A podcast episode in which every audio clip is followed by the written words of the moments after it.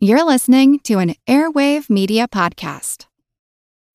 When you need mealtime inspiration, it's worth shopping Kroger, where you'll find over 30,000 mouthwatering choices that excite your inner foodie. And no matter what tasty choice you make, you'll enjoy our everyday low prices, plus extra ways to save, like digital coupons worth over $600 each week. You can also save up to $1 off per gallon at the pump with fuel points. More savings and more inspiring flavors make shopping Kroger worth it every time. Kroger, fresh for everyone. Fuel restrictions apply. Look, Bumble knows you're exhausted by dating. All the must not take yourself too seriously and 6 1 since that matters. And what do I even say other than hey? well, that's why they're introducing an all new Bumble with exciting features to make compatibility easier, starting the chat better, and dating safer. They've changed, so you don't have to. Download the new Bumble now. Welcome to our couch. Take a seat. It's time for therapy. Movie therapy.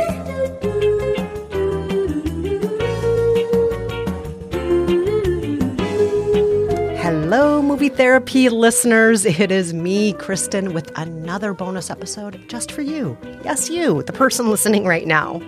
What you're about to hear is an appearance I made on the podcast Eclipsed. Each episode of Eclipsed features a true story hidden in the shadow of another event.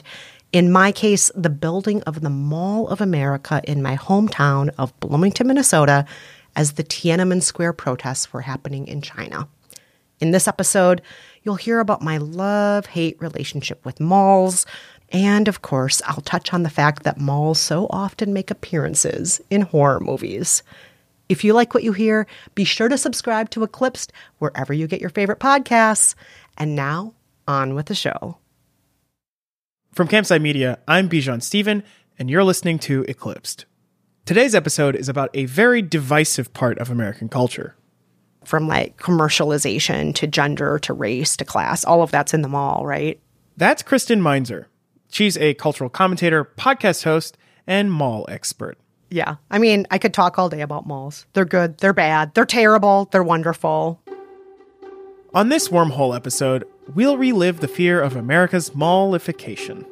Because some people thought the mall would tear apart the very fabric of American society. The mall was seen as the death of America's downtowns. They would be an environmental disaster, and they'd create a cultural wasteland. But was that fear unfounded?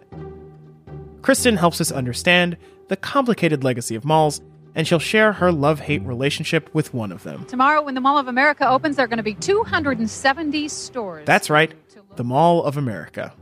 A mall so big, it has a theme song. That's after this break.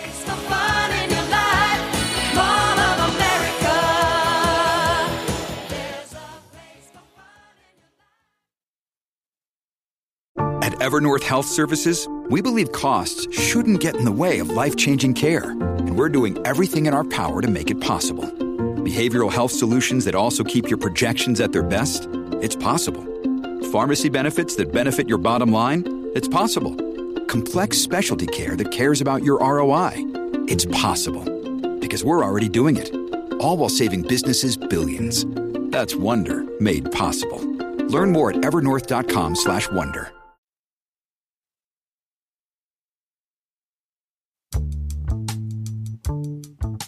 I see why people like malls. There's something alluring about what might happen there. Like, what if you met someone cute? But I try to avoid them as much as possible. Too big. Too many people just walking around. Kristen Meinzer couldn't escape malls as easily. Mostly because she grew up in mall country, USA, which is where we'll kick this episode off. I grew up primarily in Bloomington, Minnesota.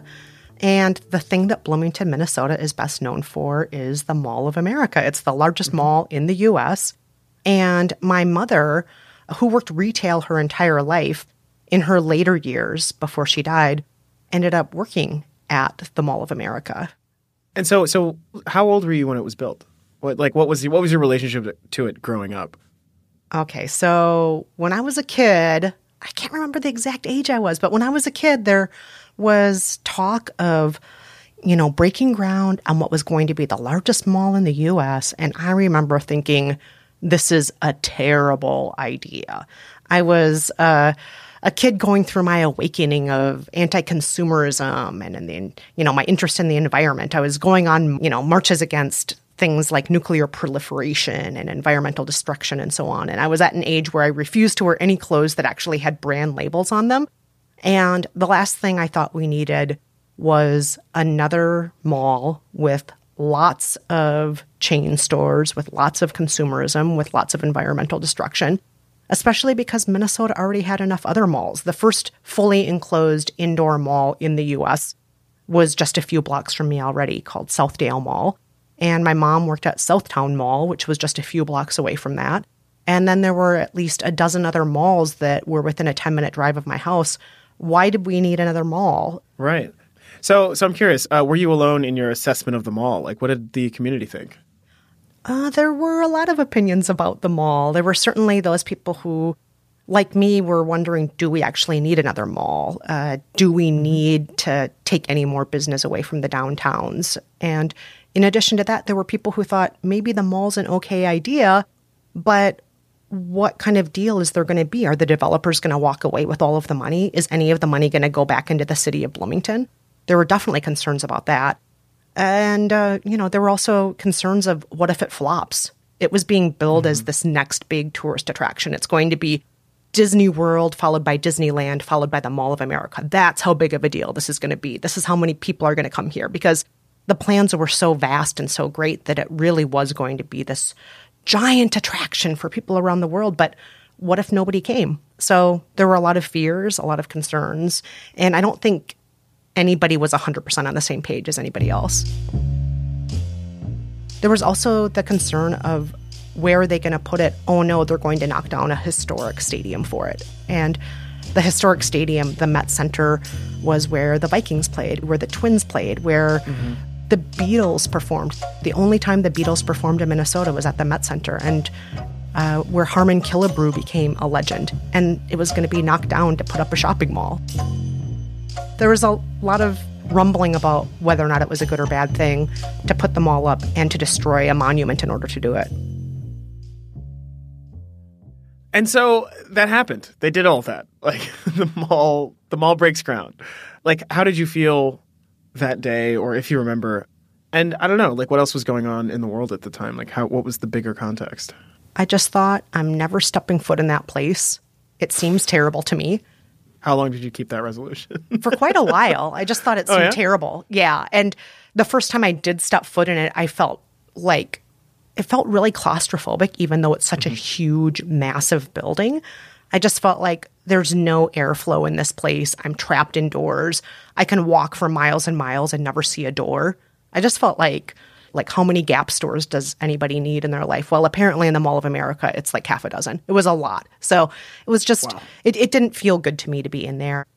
But as far as other things that were going on in the world, probably most notably, the same time the ground was breaking on the Mall of America was when Tiananmen Square was happening, when the Tiananmen Square protests were happening other battles that were happening in the world at the same time were, you know, Margaret Thatcher was being Margaret Thatcher, Bush was being Bush. Mm. Uh, I remember around the same time Salman Rushdie was in trouble for the satanic verses. Oh, right, of course. Yeah, so there were other things that were going on, things that for people in the rest of the world were a much bigger deal because they weren't living with this giant thing in their backyard, re- redefining what the whole city was going to be about. Before that, mm-hmm. when people defined Bloomington, Minnesota, there wasn't anything to define it by like that, not on national or international terms.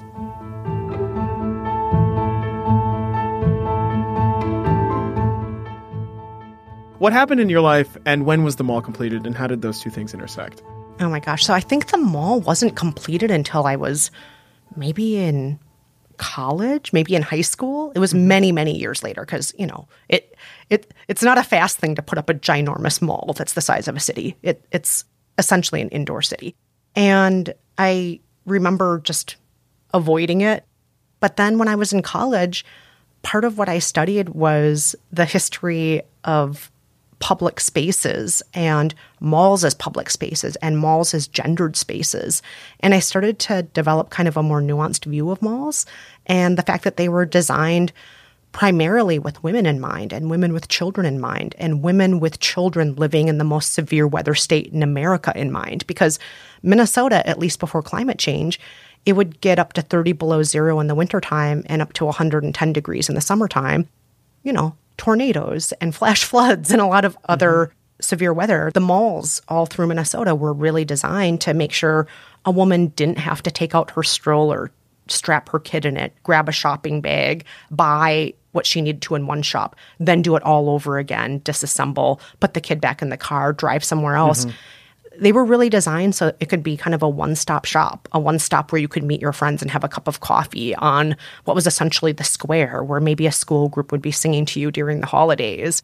And there was something kind of special about that the more I learned about malls and what the idealistic view of was, mm-hmm. you know, that they would always be temperature controlled and that they would always be safe. And there is something kind of beautiful about that. And there's also something kind of beautiful about the idea that women were thought of first, not men, because so much of other things in the world, it really is about putting men's desires or men's perspectives first. And so, yeah, my mind started to change a little bit about malls once I was in college and learning more about it.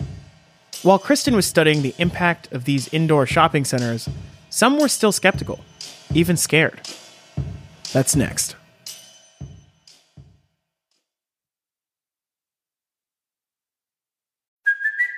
It's Kaley Cuoco for Priceline. Ready to go to your happy place for a happy price? Well, why didn't you say so? Just download the Priceline app right now and save up to 60% on hotels. So, whether it's Cousin Kevin's Kazoo concert in Kansas City, go Kevin, or Becky's Bachelorette Bash in Bermuda, you never have to miss a trip ever again. So, download the Priceline app today. Your savings are waiting. Go to your happy place for a happy price. Go to your happy price, Priceline. When the Mall of America opened in 1992, it was big news especially for Minnesotans. When Mall of America opens this summer, it will be the largest in the if country. If you shop around the Mega Mall, by far the most unique store you'll find. We want to show you what the shopping area layout. Here's a clip from an oddly intense report from that year on the mallification of America. But if the malling of America is good for shopping, is it good for society? Is the age of the mall the beginning or the end of civilization as we know it? As we report from the future, I think I can say malls did not ruin America. Although I think America might have ruined the mall, considering how many dead malls litter the countryside. But still, 40 million people visit the Mall of America annually. What is in the Mall of America? I've never been. I have been to Times Square, but I assume these two things are different now. Like, what's in there? Oh, there are roller coasters, a flume ride. I think they call it the log ride.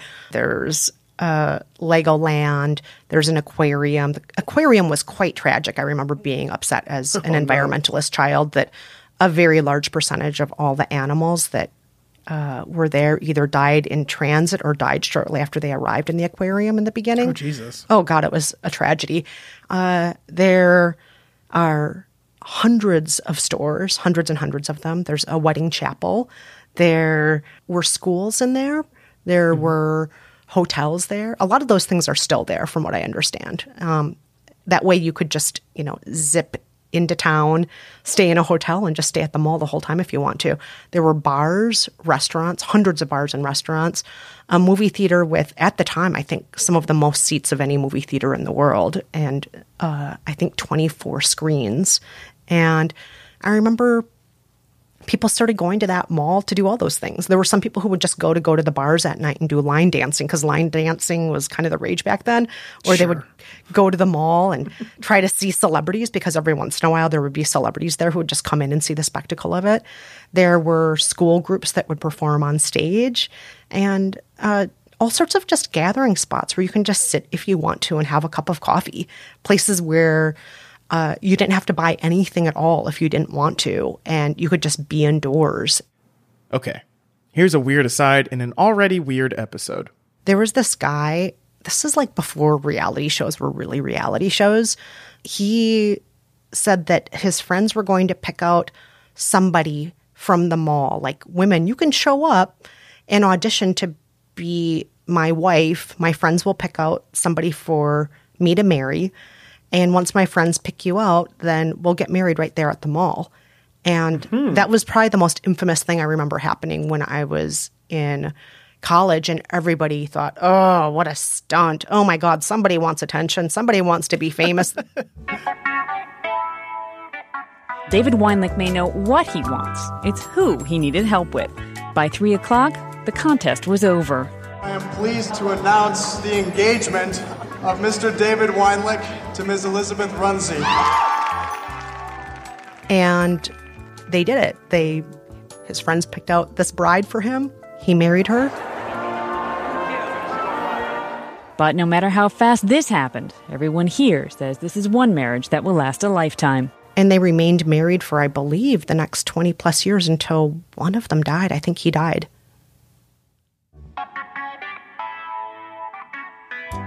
I'm trying to square in my mind like this massive economic consumerist thing with like, you know, somebody genuinely falling in love and like making like those two things happening in the same place.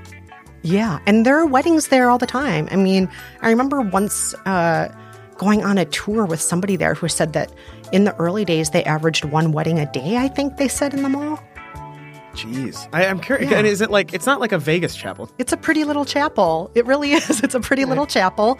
And a lot of people, when they get married, then have wedding pictures taken on the carousel or, you know, walking around the mall or doing other things that just you would only do there. Okay, see, you can meet someone cute at the mall. All right, back to it. Another day is here, and you're ready for it. What to wear? Check. Breakfast, lunch, and dinner? Check. Planning for what's next and how to save for it? That's where Bank of America can help. For your financial to dos, Bank of America has experts ready to help get you closer to your goals. Get started at one of our local financial centers or 24-7 in our mobile banking app. Find a location near you at bankofamerica.com slash talk to us. What would you like the power to do? Mobile banking requires downloading the app and is only available for select devices. Message and data rates may apply. Bank of America and a member FDIC.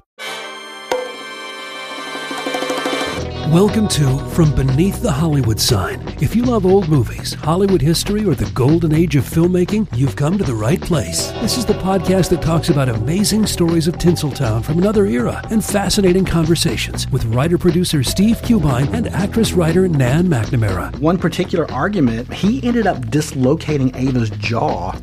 Ava, she was such a tough cookie. Rather than cry or scream or anything like that, she Or call the police. or call the police like she should have. Exactly. What does she do? She takes an ashtray and she knocks him over the head and knocks him unconscious. That's how she fought back. She didn't know what to do, so she called Louis B. Mayer. I think I've killed Howard Hughes. What do I do? Revisit a time when the pictures were still big and everyone was ready for their close up. When you want Tyrone Power instead of Tom Hardy, Jennifer Jones instead of Jennifer Lawrence, or Robert Mitchum rather than Robert Pattinson, then From Beneath the Hollywood Sign is the gin joint for you.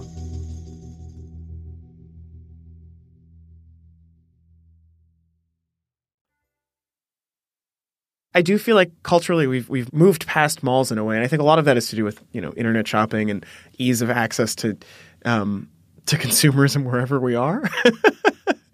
but I think there is something uniquely nostalgic, at least for me, about you know the mall is like a gathering space. The mall is a place where you went to see your friends without like adult supervision, really, and you know being a teen.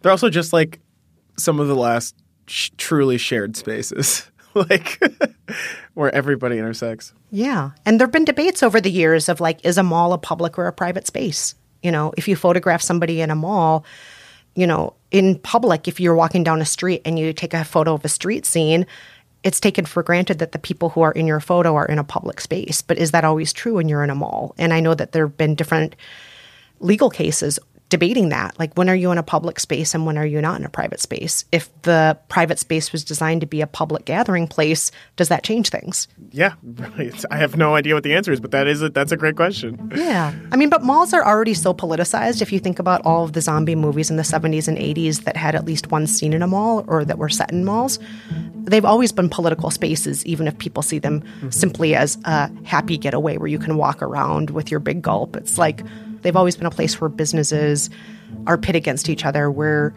the idea of what it means to be valuable in our society, about what it means to look a certain way, what it means to um, occupy certain spaces, who belongs in which spaces, um, what is the idealized version of how we should dress, how we should present ourselves. So many things happen at a mall that are really about our values and about what's good and bad in the world, right? So it makes sense that horror movies have always had scenes in malls, right? I'm also curious because, like you said, that most of most of the time that you've been around and the mall's been around, you have not enjoyed the mall. So when did that start changing? Well, I think that a lot of it changed. Like I said, the older I got and the more I learned in my studies, and my studies of consumerism, of gendered spaces, and so on. Also, quite a bit of it changed my perspective because my mom's life was made better by the mall. My mom, I don't know if she would have had the life she did in her later years if she hadn't worked at that mall. And she took great pride in it. I remember, you know, visiting her at work and she was like the mayor of the town, walking around and showing me this and explaining the schedule of this. And this is how many acts are here. Did you know every single day in the mall that people come to perform? This is the main stage. And she was so proud of it. And she had her regular customers. And um, my last visit to Minnesota, which was shortly before the pandemic, my mom's no longer with us, but her sister still lives there. And her sister now is in her 60s and and she's retired and she and her husband now they are like ambassadors at the mall. They go every morning and they walk with all the other folks who are retired. And my aunt was so proud to show me around the mall and she feels a sense of community there. She feels a place to go every morning when she wakes up. And and she's so proud of uh, at this point what a diverse place it is. She said, Do you remember when you were a little kid growing up in Bloomington and you were one of the only non white kids in school? And now look at this mall, everybody's here. So it kind of changed things in that way. It definitely made Bloomington a more diverse place, too. And that's something that we should all embrace, even though there are a lot of problems with malls, even though I still have issues with the consumerism and environmentalism and all of those issues there is something beautiful about a space being opened up where people who didn't used to live there can live there now.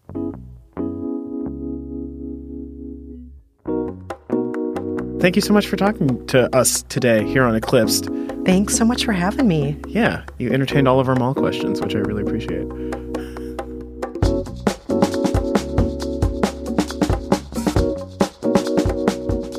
So, zombies and politics aside, malls haven't destroyed America.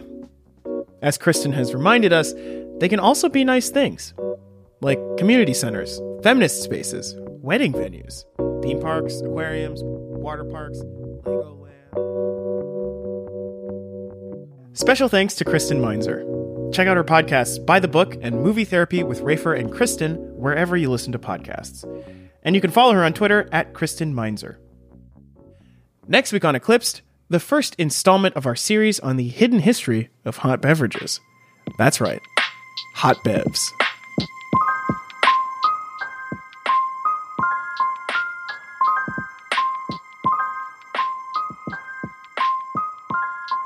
Eclipse is a production of Campside Media.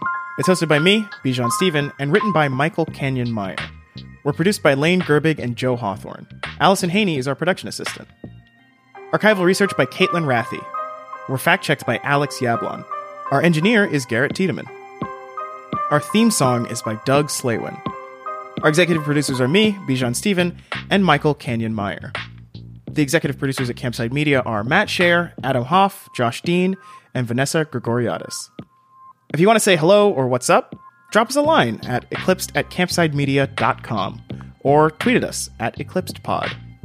And if you want to follow me on social media, you can find me at Bijan Stephen on Twitter and Twitch. On Instagram, I'm Bijan Cakes. That's all for now. See you later.